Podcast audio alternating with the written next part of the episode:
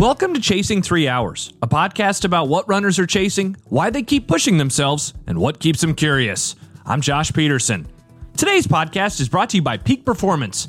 If you're in the Omaha, Nebraska area, be sure to stop by one of their four locations and mention Chasing Three Hours for $15 off your first pair of shoes at regular price.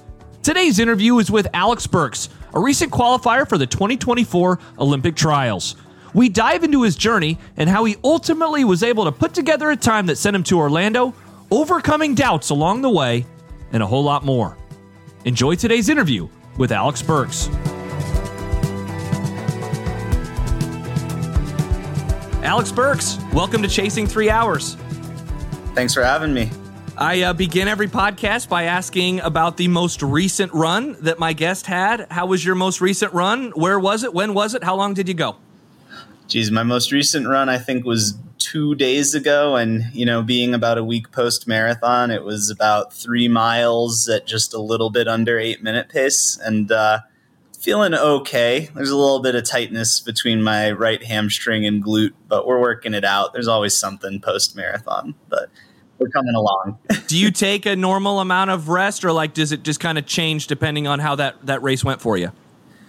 Um, my coach and I try to do two weeks after the, the marathon with just like real like rest, rest, but then I'll start kind of running every other day for a little bit so that once I get back to training, I can kind of, you know, come back to, to reasonable training volume relatively quickly. And in general, the better the race goes, the less I run uh, the two weeks after. Sometimes if I need need it mentally, I'll run a little more in those two weeks. That's awesome. I, I, usually go all the way back to the beginning of a runner's journey, but I, I do want to start with what happened with you nine days ago because back in 2021, you run a 216.51, which is a qualifying time for the trials, but of course, it came outside of the window. Two and a half years later, you run a 217 marathon, this time within the window, qualifying yourself for the trials next year. You're the same person, the same runner, though obviously a whole lot happened in between.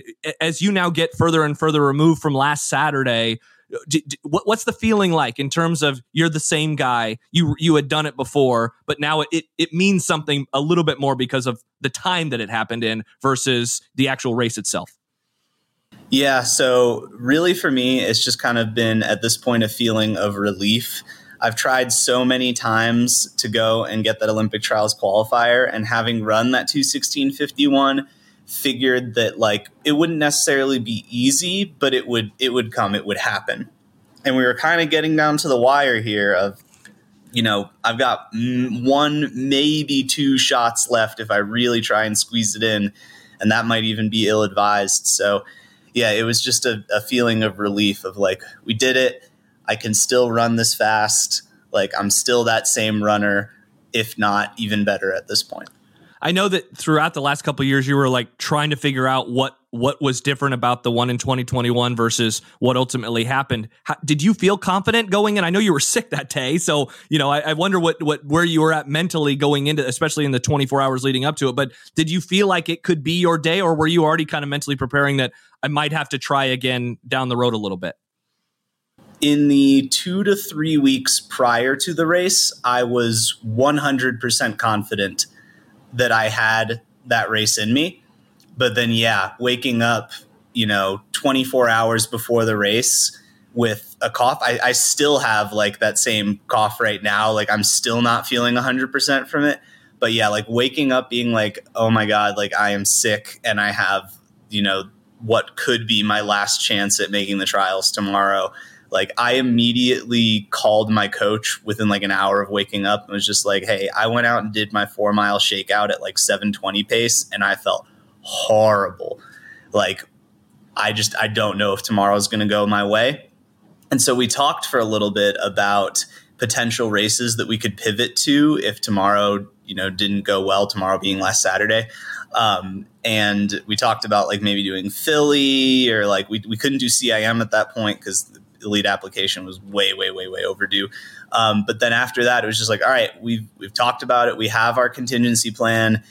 Let's now focus in on tomorrow. And when I woke up on race day, I would say that the thought of like I could qualify was there, but like way tucked back. Just it was more like let's not even think about that. let's just go out and take this. excuse me. See, I still have that cough. Uh, let's go out and take this one lap at a time because uh, it was, you know, a lap course. Like, let's see how we feel and go from there. We'll, we'll get back to it uh, towards the end of the pod. Let's go all the way back now. Why did you start running in the first place? Um, I first started running in middle school. Uh, it was eighth grade, and it was because my mom had told me once I entered middle school that I had to do some sort of extracurricular activity, something that was going to happen after school. And for me, for sixth and seventh grade, that was math club because I was not an athletic kid, never did a sport. I did soccer for like a season in elementary school, and I was like, God, God awful, like so bad. Um, but then eighth grade, I think math club like stopped meet like stopped meeting because there were only like four of us or whatever, and teacher didn't want to do it anymore. Um, so um, some of my friends said, "Yeah, you can do cross country with us. Like we mostly just walk at the practices, and like it's kind of fun." Like I knew a couple of kids on the team, so I was like, "Yeah, sure, I'll do that." And that was all it was for eighth grade for me. It was like you know mostly walking and just having fun hanging out with my friends. Occasionally, I think we'd play like tag or ultimate frisbee as our practices. Like it was a good time. Uh, but it wasn't until my freshman year of high school, and I was like, well, I did this in eighth grade. I might as well do it again. Um, and that was when I realized that like people could actually be really good at this. Like there were some really, really good runners on the team, and uh, they, for whatever reason, saw some amount of potential in me, even though I was not going particularly fast uh, that year. And they got me to do indoor and outdoor track, and that was when you know, it finally started to show. Th- I'd crossed that threshold of like, okay, you've done enough training that now some of that talent can start to show through. And that was when I started to realize, oh, wait, I'm actually kind of good at this. With the benefit of hindsight, is there a moment in time that you think back on, whether it's a race, whether it's a workout, whether it's a long run within practice, where you're like, that was when it maybe kind of clicked for me, this belief that others had, had had in my running success? In hindsight, the moment that I should have realized that there was like something there was I so I was when I was a freshman, I was mostly running like the freshman races which were like 2.5K or just like two miles or something like that. Uh, and I, I, was doing well in those, but it was also against like other freshmen. So there was no real like indication of I was actually like any good. Um, but there was one race where there was no freshman race. And so I had to run like the JV 5K. And keeping in mind, this was like the first 5K I had run, and like I really, I was maybe running like 10 miles a week at that point. Like I don't even, I couldn't even tell you what my weekly mileage was. Like, uh, and I think I ran like 21 minutes flat, which like looking back on it, it's like, yeah, like for someone who was like walking a couple times at practice and like occasionally doing some sort of fartlek maybe for two miles, like that was probably pretty impressive. But the moment where it actually clicked for me was my first indoor track race where I ran a 525 mile. Cause that to me was like, wait, that's like really fast. Like I wasn't thinking about splits. I wasn't thinking about race tactics. I just went out and ran a 525 mile and I was like, oh, that's fast. So did you find yourself like enjoying running then because you liked it or because you were finding success at it and so it was kind of easy to like it? At that point, I think it was just that I liked the people on the team and I liked chasing like those times and it was fun to just see my time like pretty much go down every time. Although I, I was stuck for a while at that 525 in, in indoor track, I remember. But yeah, it was it was just it was a fun thing to do after school. I really liked the team.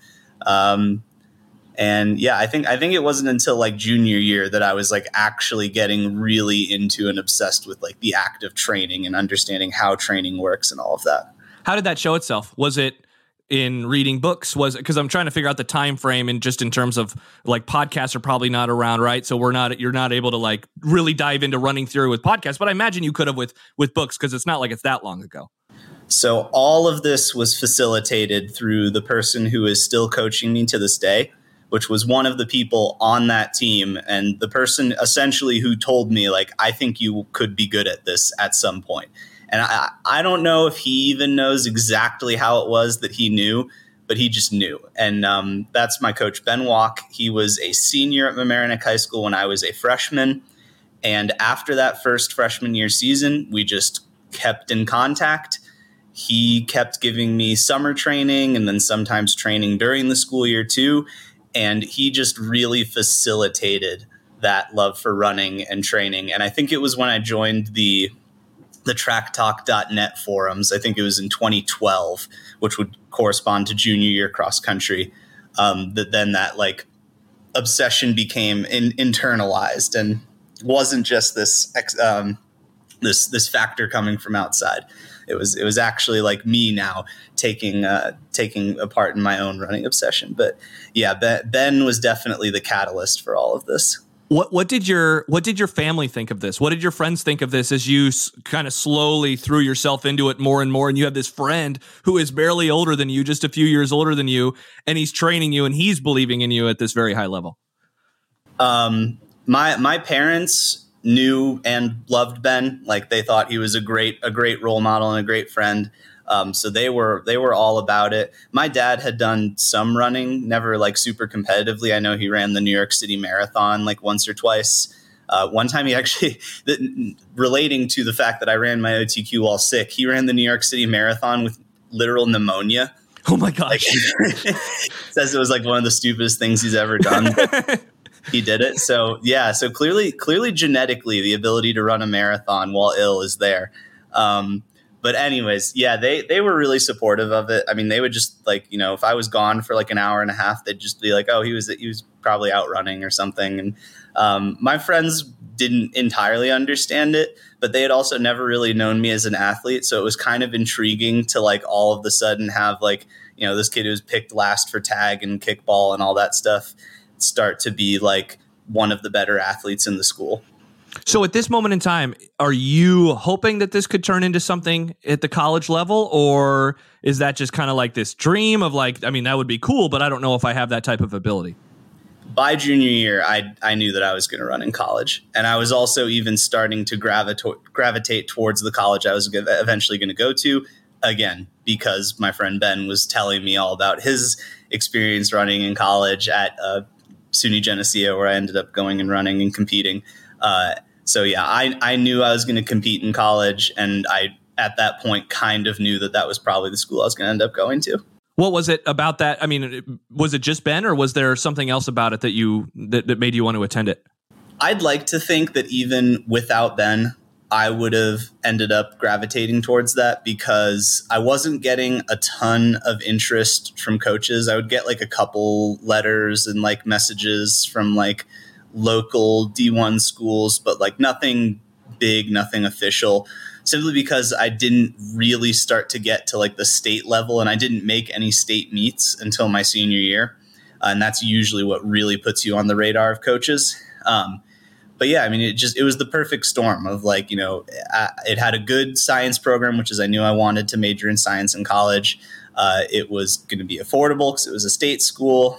It was in a really nice, cool area that I loved. I loved upstate New York, the rolling mountain, uh, rolling hills, and everything. Uh, and you know, it had a really, really solid D three running team.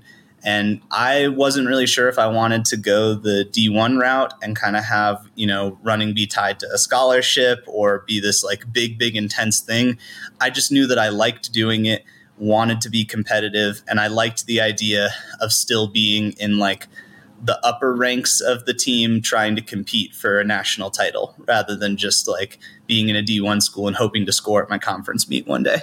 You're, you're Alex, you're the 21st person I've talked to for this pod. And I, I don't know how many have been D3 guys, but uh, probably close to a handful now. And I've talked to a couple of D1 guys as well. And, and I always wonder about what it is that has allowed for so many of you a a D3 runner to find like the success that you're having now currently um because it re- and, and I don't want to cast aspersions obviously onto a D1 athlete as well but it just there seems to be this drive that you and others have had um you know whether it's now or, or back in college or, or throughout the life it, i don't know i don't really know if there's a question here i'm just kind of rambling at this point but i just i have found that really interesting i just kind of liked the way that you just described like why you maybe didn't want to go to a d1 school and why the d3 school maybe was something that you could be interested in Yeah, it was for me. I think that the big thing was that it. I didn't want it to feel different than it did in high school, because I took I took it seriously in high school and I took it very seriously in college, but it was never like the main main thing. Like there were always other things going uh, around it, and from what I'd heard from people who ran D1, it really became like way more consuming than it potentially should have been. And I still let running consume me a pretty good amount. Like it was always part of my identity, but it just it felt like the right decision. You wrote about um, your late coach Mike Woods and and the philosophy that he had on a runner and how they could reach their maximum potential. And it was one word, and it was believe. What what was it like running for him in college?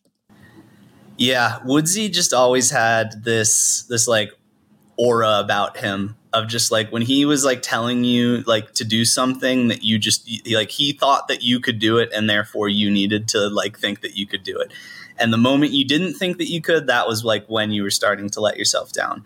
And yeah i don't know. It was just the, the the way that he spoke and the way that he looked at you like you knew that he believed that you could do whatever it was he was telling you.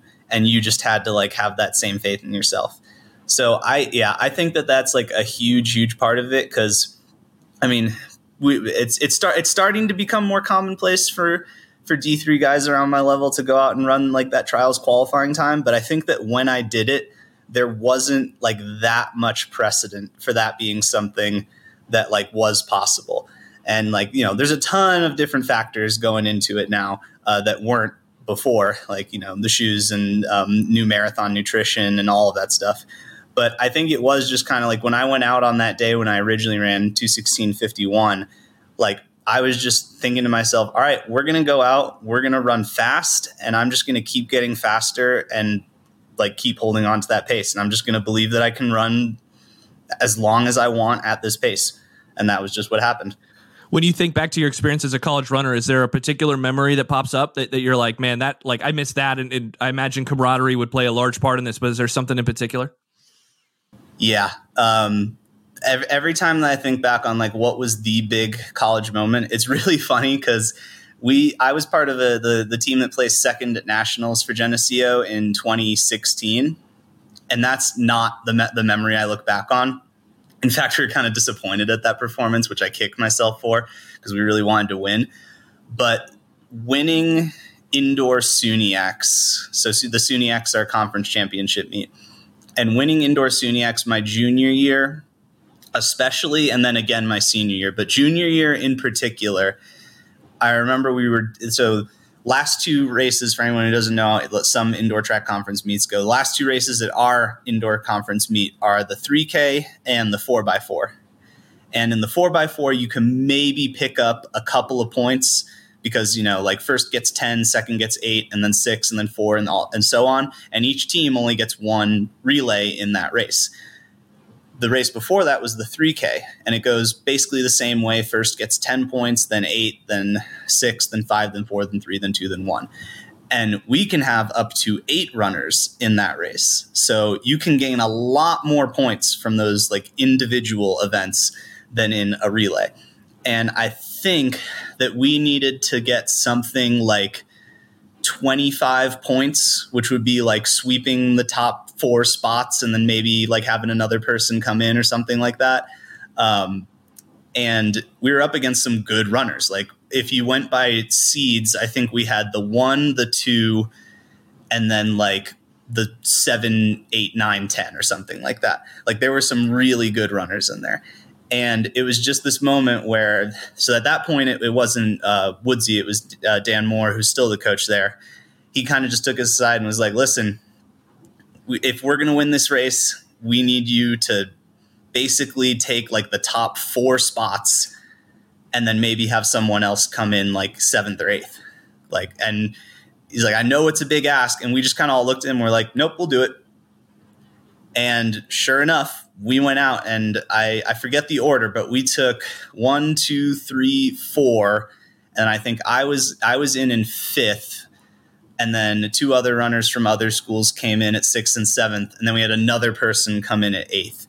And I think we, that was like thirty one points or something like that.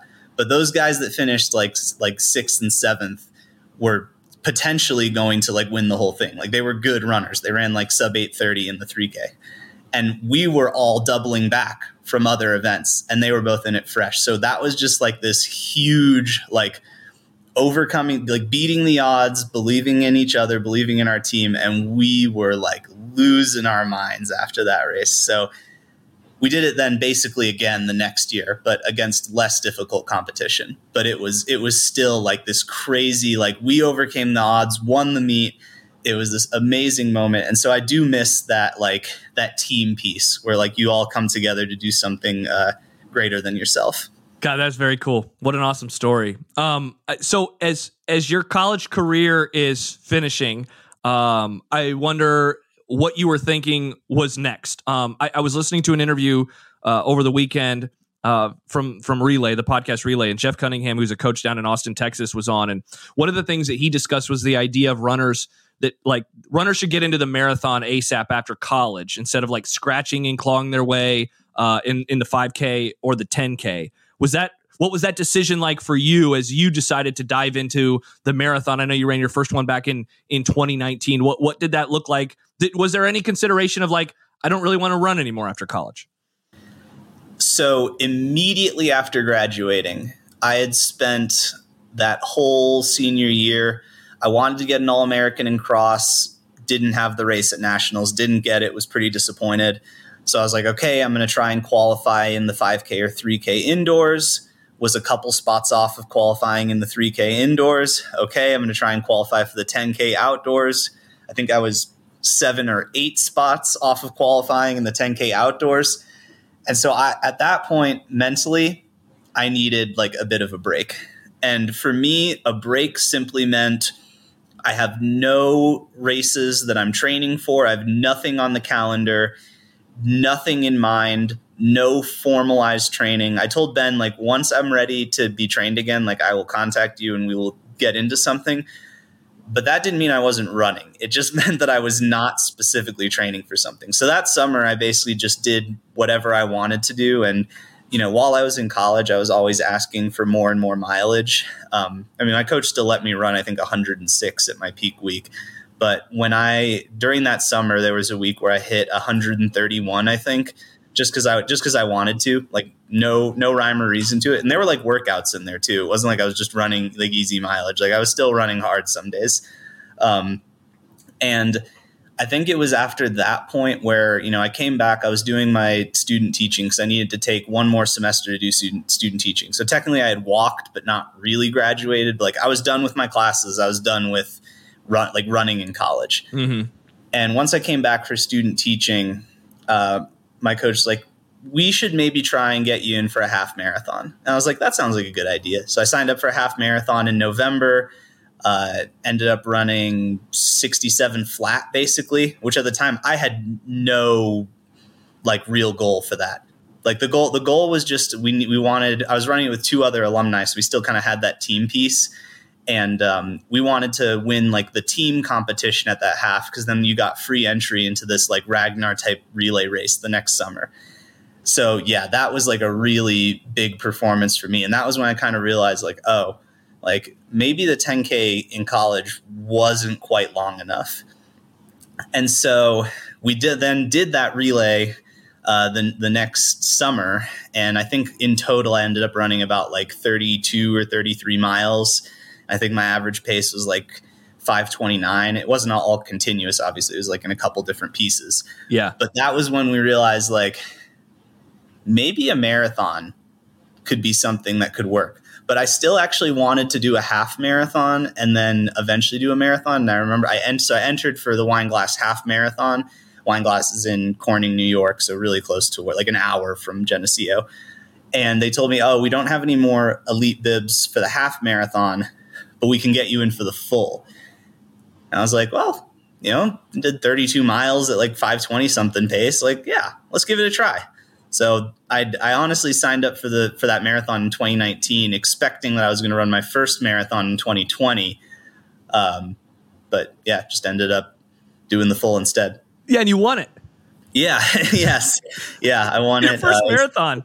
Yeah. Yeah, I won it. I ran uh, 223.40 or something like that. Uh, actually tried to tried to hit the trials qualifying mark, which at that point was was 219 flat. I didn't necessarily think that I could get it, and I wasn't like disappointed when I started to fade. but I did. I, I went through the first half and I think like 69 10 or something like that. Like I was, I was on pace to do it halfway through. And I actually, I, I'm not 100% convinced that I wouldn't have got it, but there was like a 10 mile per hour headwind, and that's a point to point course. So it was like headwind the whole you had to way. deal with the whole time. Yeah, yeah. But um, yeah, that was just, yeah, that was super cool. And so that was when it was like, oh, like the marathon could actually like be my thing. Like I could actually be good at this.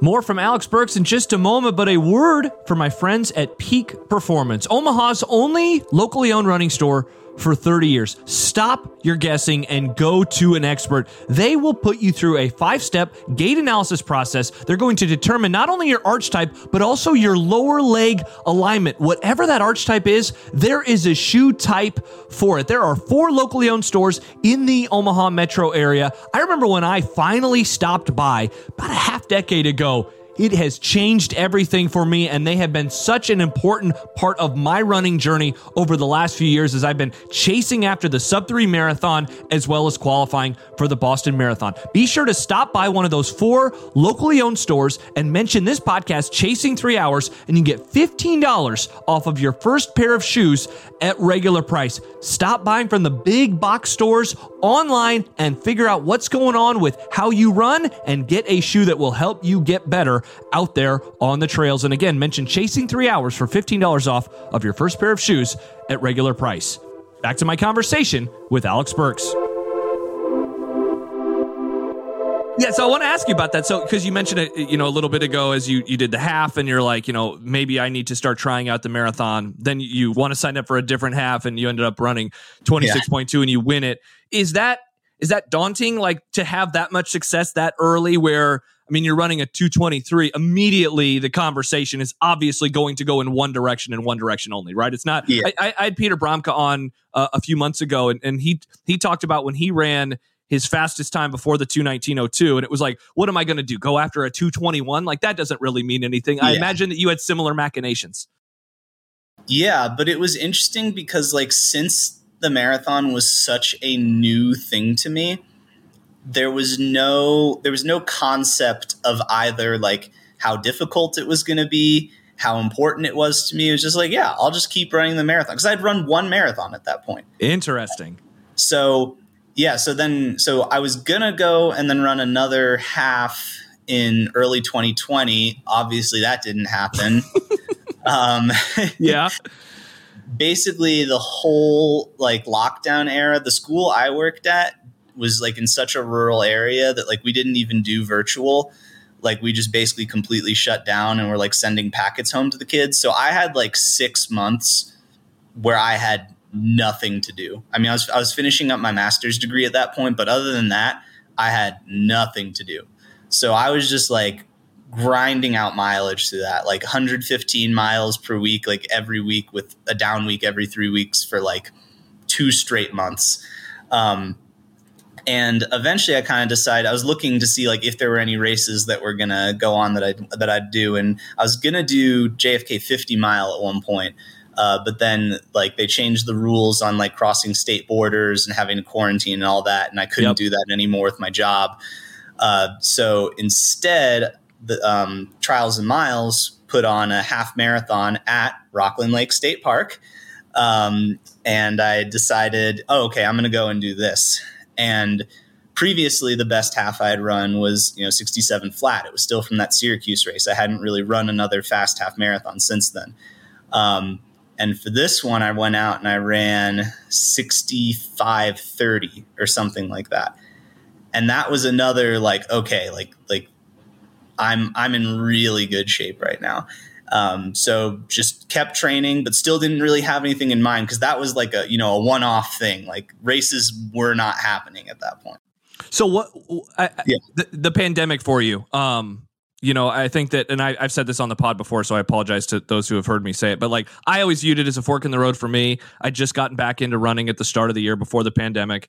I I signed up for the Twin Cities Marathon, and three days later was when everything changed. When Rudy Gobert touched a microphone and the world shut down. Um, I, I've always looked back on that and said I'm really happy that I went down one road because it, it now I'm talking to people like you every week, which is awesome. Um, it, it it seems like you made the best of a horrible horrible time in you know the world the world's history. Like in the in the midst of that are you trying to maybe appreciate that you're able to get that many miles in? Like this is it's not always going to be this way obviously. You're not going to be working from home. You're not going to have th- this ability to do this on a day in day out basis. What was that like mentally for you? So it's funny because after college like the races were kind of just like this opportunity to showcase fitness but i was really at that point just enjoying training. Like i when when i have the time to do it and like the motivation to do it i genuinely just enjoy like pounding out high volume training. Like i i love it. Uh, so honestly like i was just enjoying hitting you know 110 plus mile weeks consistently forever just like making it my daily routine. And um yeah, the, the, the races were just kind of this yeah this like ancillary ancillary thing where it's just like yeah like if a race happens and I can do it that's awesome if it doesn't I'm still gonna keep training I'm still gonna keep just accruing fitness and seeing what I'm capable of doing. Along those lines, you, you said something a, a few moments ago that like at, at this point the marathon wasn't you know what it would become mentally for you. Um, so in May of 2021 you run the OTQ time. A year later you write as as running goes, I'm still climbing up, reaching for the next branch, and trying to figure out what I can do to chase that dragon to to find that perfect day again. So I wonder, in the midst of that year, or and maybe even before May of 2021, at what point does the marathon go from "Hey, that was fun" and to see my fitness to "This is the goal, and I am going to do anything possible to reach this goal"? Yeah. So so to to preface the the 21651 about six weeks before that, I think, I had a, a different race, um, which was through Orchard Street Runners in New York City, and they do kind of like alley cat checkpoint style races. And this was their big, like longest distance race, which I had wanted to do for a little while, and I was excited that they they put it on that year. And that's the the OSR 30. And for anyone who doesn't know, it's basically approximately the entire distance around uh, the perimeter of Manhattan which ends up to be about 30 miles. That year, Joe was, you know, a little bit mean and it ended up being about 32 miles. um, but I ended up running that. Was, it was 32 miles. I think my average pace was like a lo- like low 540s, like 542 per mile or something like that. And that was the moment when um, when my coach said to me, he's like, "We need like I don't care what it is, we need to get you in a marathon." Because you are in like absurdly good shape. Because I ran that 32 and like the next morning did eight miles at like 7:30 pace and was like, I'm not gonna lie, Ben, like I don't feel amazing, but like that, I don't think that was an all out effort. Um, so we we find this you know tiny McCurdy race that's around that same Rockland Lake State Park loop. Um, there were other ones, but that was the one that I was like, no, I want to do that one. That that's going to be the spot. Um, and going into it, there was no real goal. I think in my head, I was like, a sub 220 would be nice. And like getting the old OTQ just to know that I can do it would be nice. So that like whenever the new OTQ comes out, I can like, you know, either have done it or gotten close and know what it feels like. But looking back on like the splits I ran for that, the whole time I had no idea like I, I don't want to say I had no idea what I was doing. I had no idea how impressive and absurd what I was doing like was. Like i just looking back i'm like how was i not thinking in the last like eight miles like you are going to blow up in spectacular because i was at that point i was running like low five minute pace and in my head i'm just like yeah i'm gonna hold this for the rest of the race. Like this is totally fine. And now that i've had so many more marathons since then like that little bit of fear of like how am i going to feel in the last six miles like is kind of always there now that i've had you know some slightly more realistic marathon expectations. So yeah the moment that it, it stopped being just like yeah i'm just going to go out and race a marathon and started being like this is a time i have to hit was was pretty much immediately after that time because that time like changed like the the way that people looked at like what I was doing in running. Before it's just like, yeah, like like Alex is good at running and like, you know, he's doing this crazy training. Um, but now it's just like, oh wait, like like this might be a top 150 time in the country any given year and that was like a really big like sh- like like once once once i realized like how good that time was on like a national level was when like it kind of shifted for me because before that i had no idea really like what a truly good marathon time was. I just kind of knew that the otq was really good and that was about it. Where where did that show itself in terms of like pressure? Was did you feel more internal pressure or more of an external pressure to to kind of hold up your end of the bargain given now how people were viewing you? So the shift in mindset honestly didn't feel like pressure at that point because I was making a big life change at that point, was moving from New York out to Colorado and so I kind of told myself okay like you know the first couple months at altitude training like probably aren't going to result in any better fitness than I had before. Um, and Additionally, at that point, there was still no information about when the trials qualifying window was going to open. So there was no pressure yet of trying to make the trials. So I just signed up for CIM uh, 2021. Was like, I'm going to go out.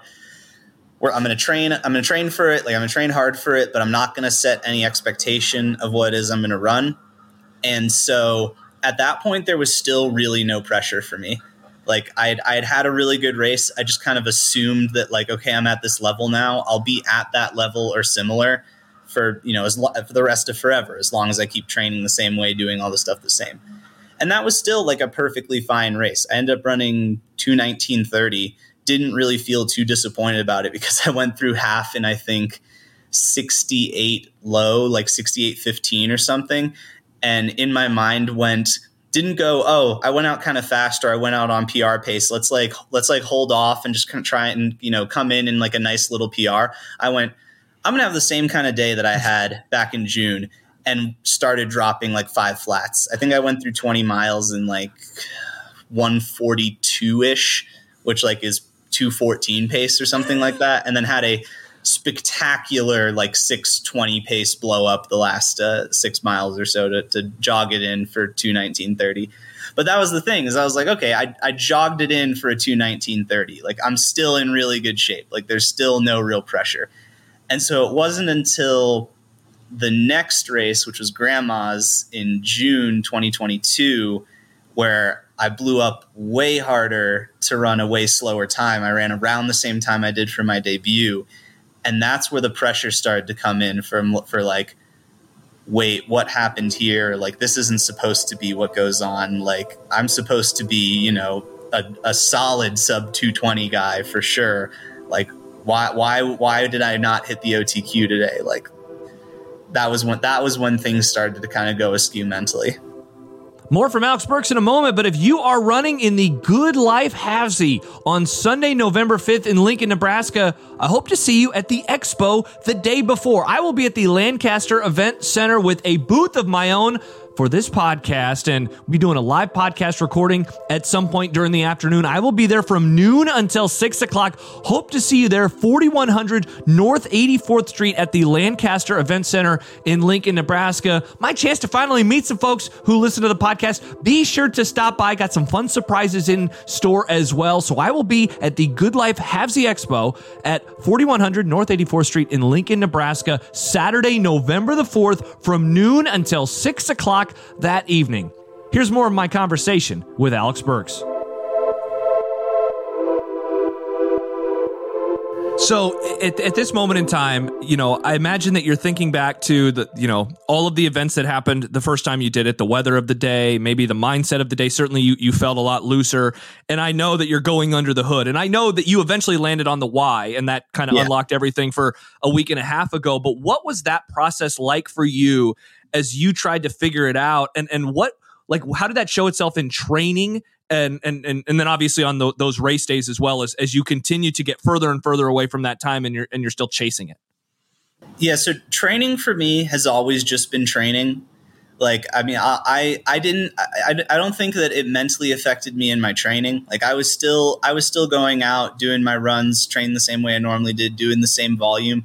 It was really just a race day thing where like for the next two marathons the moment that like that that fatigue and that like feeling set in of like like I can't push through this. Like I'm not going to be able to to hold on and get that time again today. Like that was when it affected me the most. And I'd, I guess sort of like like towards the later stages, like like early mid 2023 uh, this year, that was when it started to to like affect me a little bit mentally in training, and like I was trying to find that motivation again. Um, but yeah, I don't know. It, it was really more of a race day thing of like, okay, well, you know, I'm I'm no longer that consistent. Like I'm running really well every race. Like, like is this going to be a good day? Is this going to be a bad day? I don't know. What What was it like as you tried to talk it out with so many people in your life? Whether it's your coach Ben, whether it's other runners who have chased after the dream of an OTQ and either gotten it or haven't gotten it. What What was that like? um, for you, and and and I wonder if if now with the benefit of hindsight, what you think it was like for them. It was it was frustrating because everything that we were coming up with just didn't feel like it was the right answer. Like I, w- I would convince myself in my head that like okay yeah like th- like this is probably it because like I just can't think of anything else. And just looking back, it, it's just it's so frustrating that it was like the most blindingly obvious thing that was like so simple that no one and it was it was so simple and not something that I was talking about or like vocalizing like when it came time to like like when they were asked they it was it was always like looking back and not looking at the actual day and like picking apart okay take me through every single step of the race. Tell don't leave out any detail at all so that we can try and find something. And i think that if someone had just done that had said like like the training doesn't look wrong. Like yeah. the training doesn't look that different from everything else you've ever done. So let's go. Let's look at race day. Let's pick apart every piece everything that you were thinking everything that happened and I think if we had done that, it would have been a lot easier to like to find what was wrong a lot more quickly. So you figure it out, and it's fuel. It's your it's yep. your race. It's your race day fueling. Um, when you eventually figure it out, uh, what's your reaction? What's the reaction of those around you? And and what did it do for you mentally beyond maybe the the sheepish? I can't believe that we didn't talk about this before. But how yeah. how did that change things going into the race nine days ago? So I, I I love my friends and I'm really happy that they're you know we're all able to to be like this. But it was it was overall just like a like dude, how did you not know that like this was what was going on? Like uh, like especially like because for for CIM in 2022 because I went and ran CIM again and failed again, and that was probably the hardest one mentally for me because at the time. I would I actually had a training partner for like the first cycle in forever where uh, myself and another D3 runner, um, Jared Ottman, who now runs for Roots, um, he, we were doing like all of our training runs together, all of our workouts together, very, very similar mileage, like all that sort of stuff. We had the exact same race plan. And when I told him, like, yeah, I think it's fueling, he's like, well, like, what were you doing? Like, what'd you do at CIM? And like, I told him, like, yeah, like, I think that I probably had at CIM like four or 500 calories total, if I like really am honest with myself. And he's like, oh, I probably had like 800 or 900. Like, what, like, how did you not realize that that's what it was? Like, I was like, I was like, thank you for not like taking like pity on me or having sympathy because that really is like a like a dumb thing for me to not realize was happening. But after that and like heading for the rest of the training cycle, like I told my coach, I was like, listen, we're going to do training the same way that like we have because like clearly that's not the issue. We knew that I was like fit and in shape for the marathon each time we ran it, but like we are going to practice fueling at least once a week, if not twice a week, and like we're going to have at least two or three runs during this the cycle where like I practice the entire race nutrition like to the exact calorie of what I am going to do in the marathon.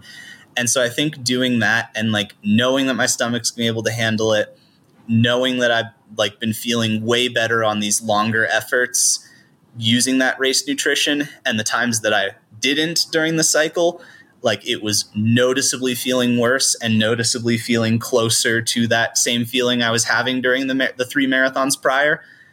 It was just like a okay, I think we've cracked the code.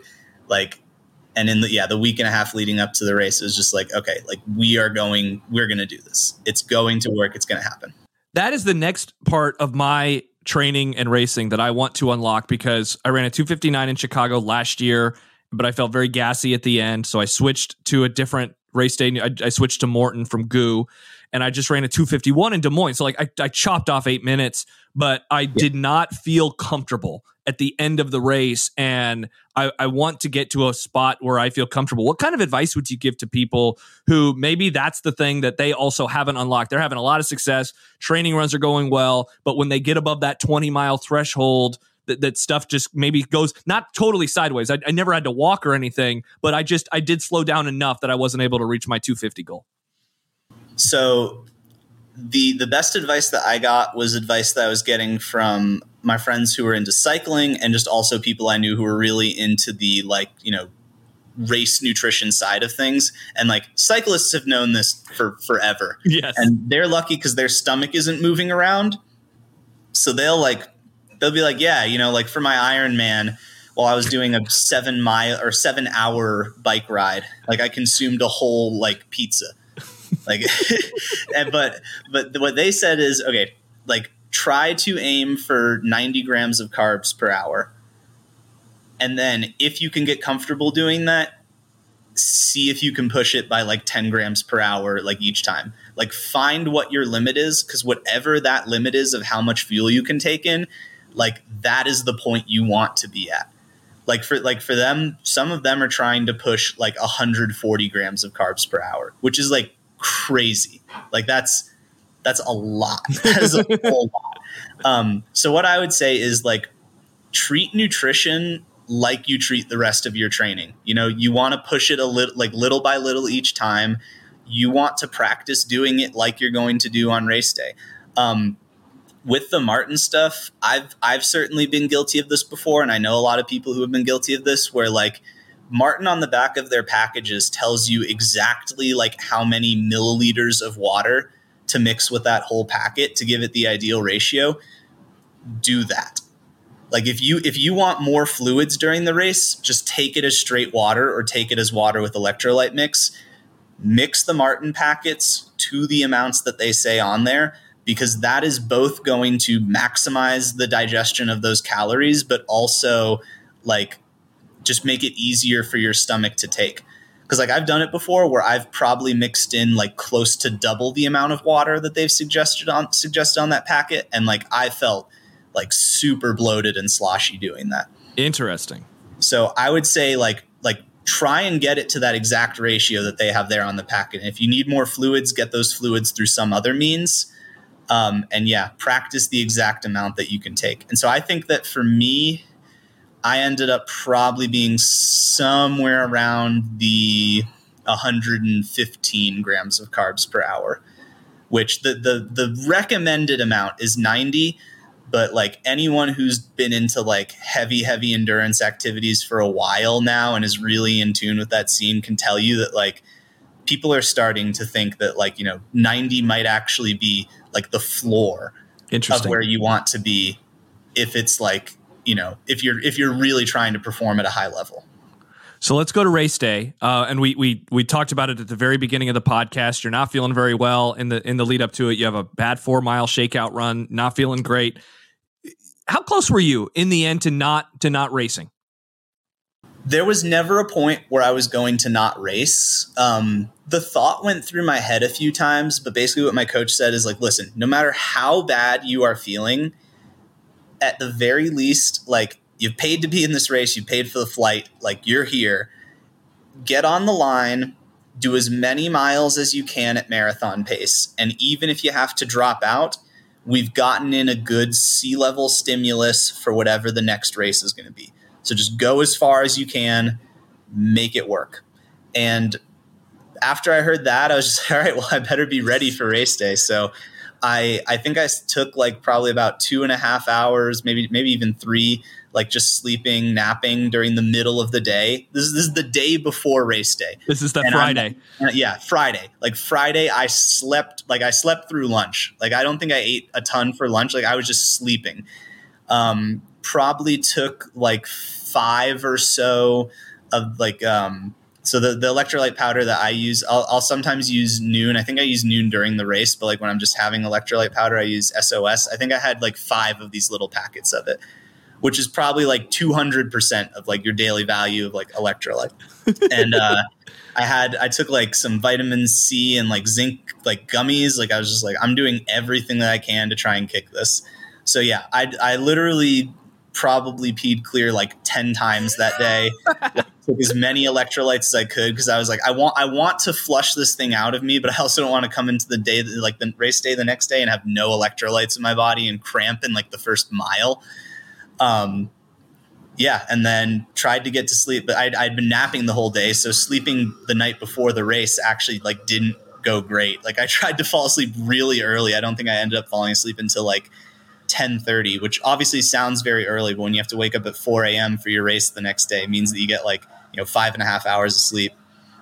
Um, yeah, I woke up the next day and I was like, well, I don't feel 100%, but I feel better than I did uh, like before that shakeout yesterday. So who knows? Let's just let's let's give it a try. And once I had my race day caffeine in me and like breakfast and everything, and I'd shooken out and like you know, then I got into my super shoes and everything it was just kind of like, all right, like we're, we're we're on race day. We're gonna go out. We're gonna do this. Like we're gonna give it our best shot. Is there a moment within the race then that I mean, obviously you don't want to get too far ahead of yourself, but you're thinking, okay, I am I am in way better shape than I thought I would be given how I felt 24 hours ago. This is you know this is going to be something that that is in the cards if I keep running well.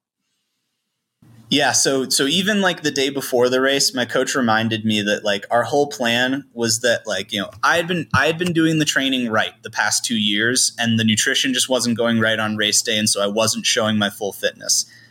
And so he said like you're probably in shape to run in the 215s if you were to go out and run all out. So if you're in shape to run 215 and you're feeling 90%, you can still have a 90% 217 day because you're in 215 shape. And so that thought was in my head for a decent amount of it.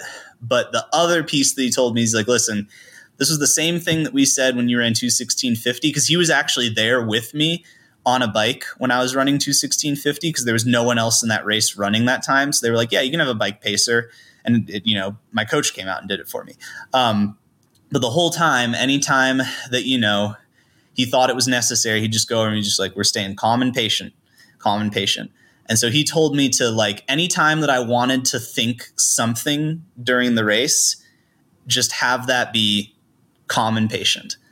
And so anytime I I wanted to think about how I was feeling, I either would just tell myself you're feeling good and then I would just go back and think just stay calm, stay patient. And um, I I would say that the point where I realized that it was probably going to happen was at that 20 mile mark with like with like 6 miles to go. Because at that point I wasn't feeling any of those like the any of that bonking feeling that I'd felt in the previous 3 marathons where I'd fallen off and it was just like I, I felt really um I, I felt really validated. Like okay, I am I am right. It was the nutrition piece. We've done it right today. Let's finish this race and with one lap to go, so three miles to go, because each lap was about three miles, that was where I knew that I had it on the day. And at that point, it was just like, all right, yep, just run it in, same pace. Don't speed up, don't speed down, don't slow down, just get the OTQ mark. And then that's what I did. Are, are you a? am uh, a crier near the end of a race, like if if I'm having a good day, not a bad day, a good day, yeah. where just all the emotions well, I've done, of I've done both. yeah, yeah. Um, I wonder when that hit for you. Like what what at what moment in this one does do all of the emotions of like I'm I'm going to do this, and I love the word that you just used, validated. You felt validated. W- when did that hit you uh, on that Saturday? So I had since I had had experience doing the exact same thing on the exact same course Similarly, with a lap to go of my 216.50, I wasn't really doing the math on like what my time was going to end up being until I hit that last lap of both races. I mean, obviously, I knew that I was below OTQ pace on in the race a week ago, but for the 216.50, I didn't actually do math on what my time was going to be until one lap to go, and that was when I was like, "Oh, Oh man. So same exact thing. Did did not let it like get overwhelming, didn't let the emotions start to come in. Just let it fuel me to go like, okay, I'm gonna run as hard as I can, like for this last lap.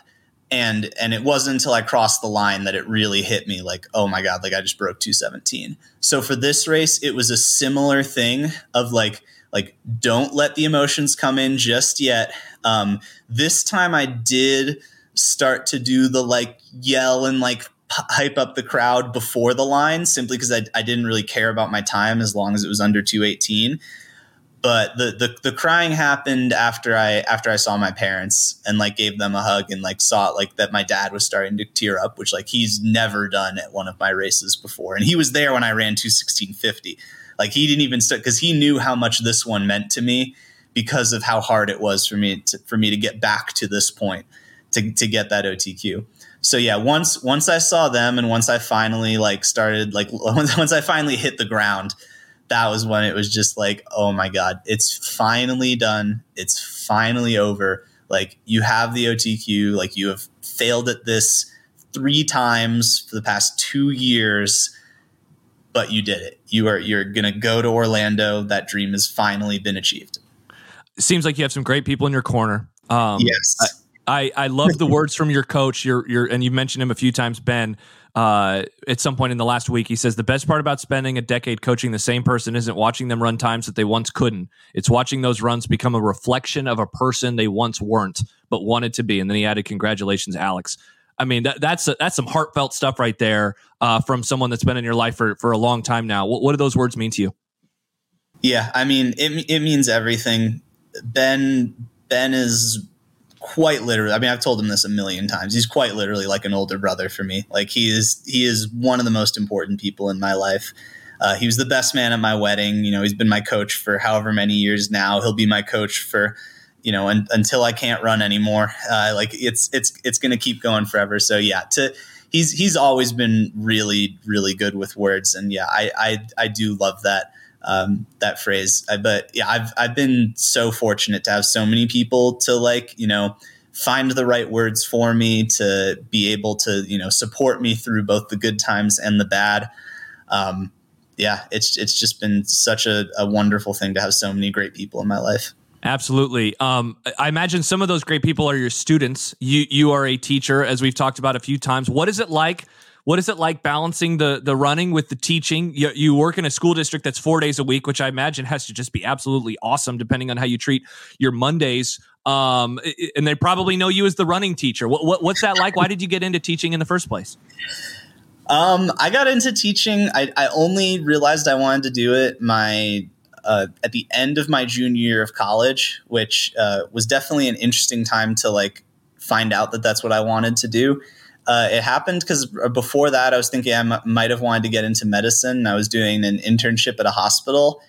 And the whole time while I was doing that, I was like, okay, three weeks to go until I get to do like my day camp job. Like two, two, two weeks to go until I get to do like this job, like working with kids at the day camp. And I was like, wait a second, like I'm spending this whole time like wishing that I was doing something else.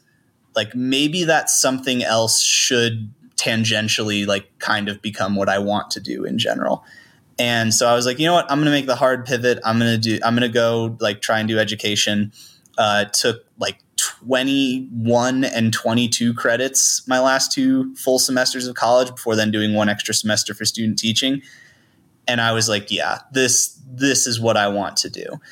Um, and so yeah working at this four day work week uh, school has been amazing because we can get in like some really good high volume days. Right recently our, the schedule's kind of been long run saturday easy sunday and then like a high volume double on monday. I think that's kind of going to switch to like like either like workout saturday long run workout monday or vice versa uh, just because now that we're getting into less daylight, it's going to be a little bit harder. With you know, four days a week is, is nice, but it does mean longer school days. So my workday starts at seven thirty a.m. and ends at around four thirty.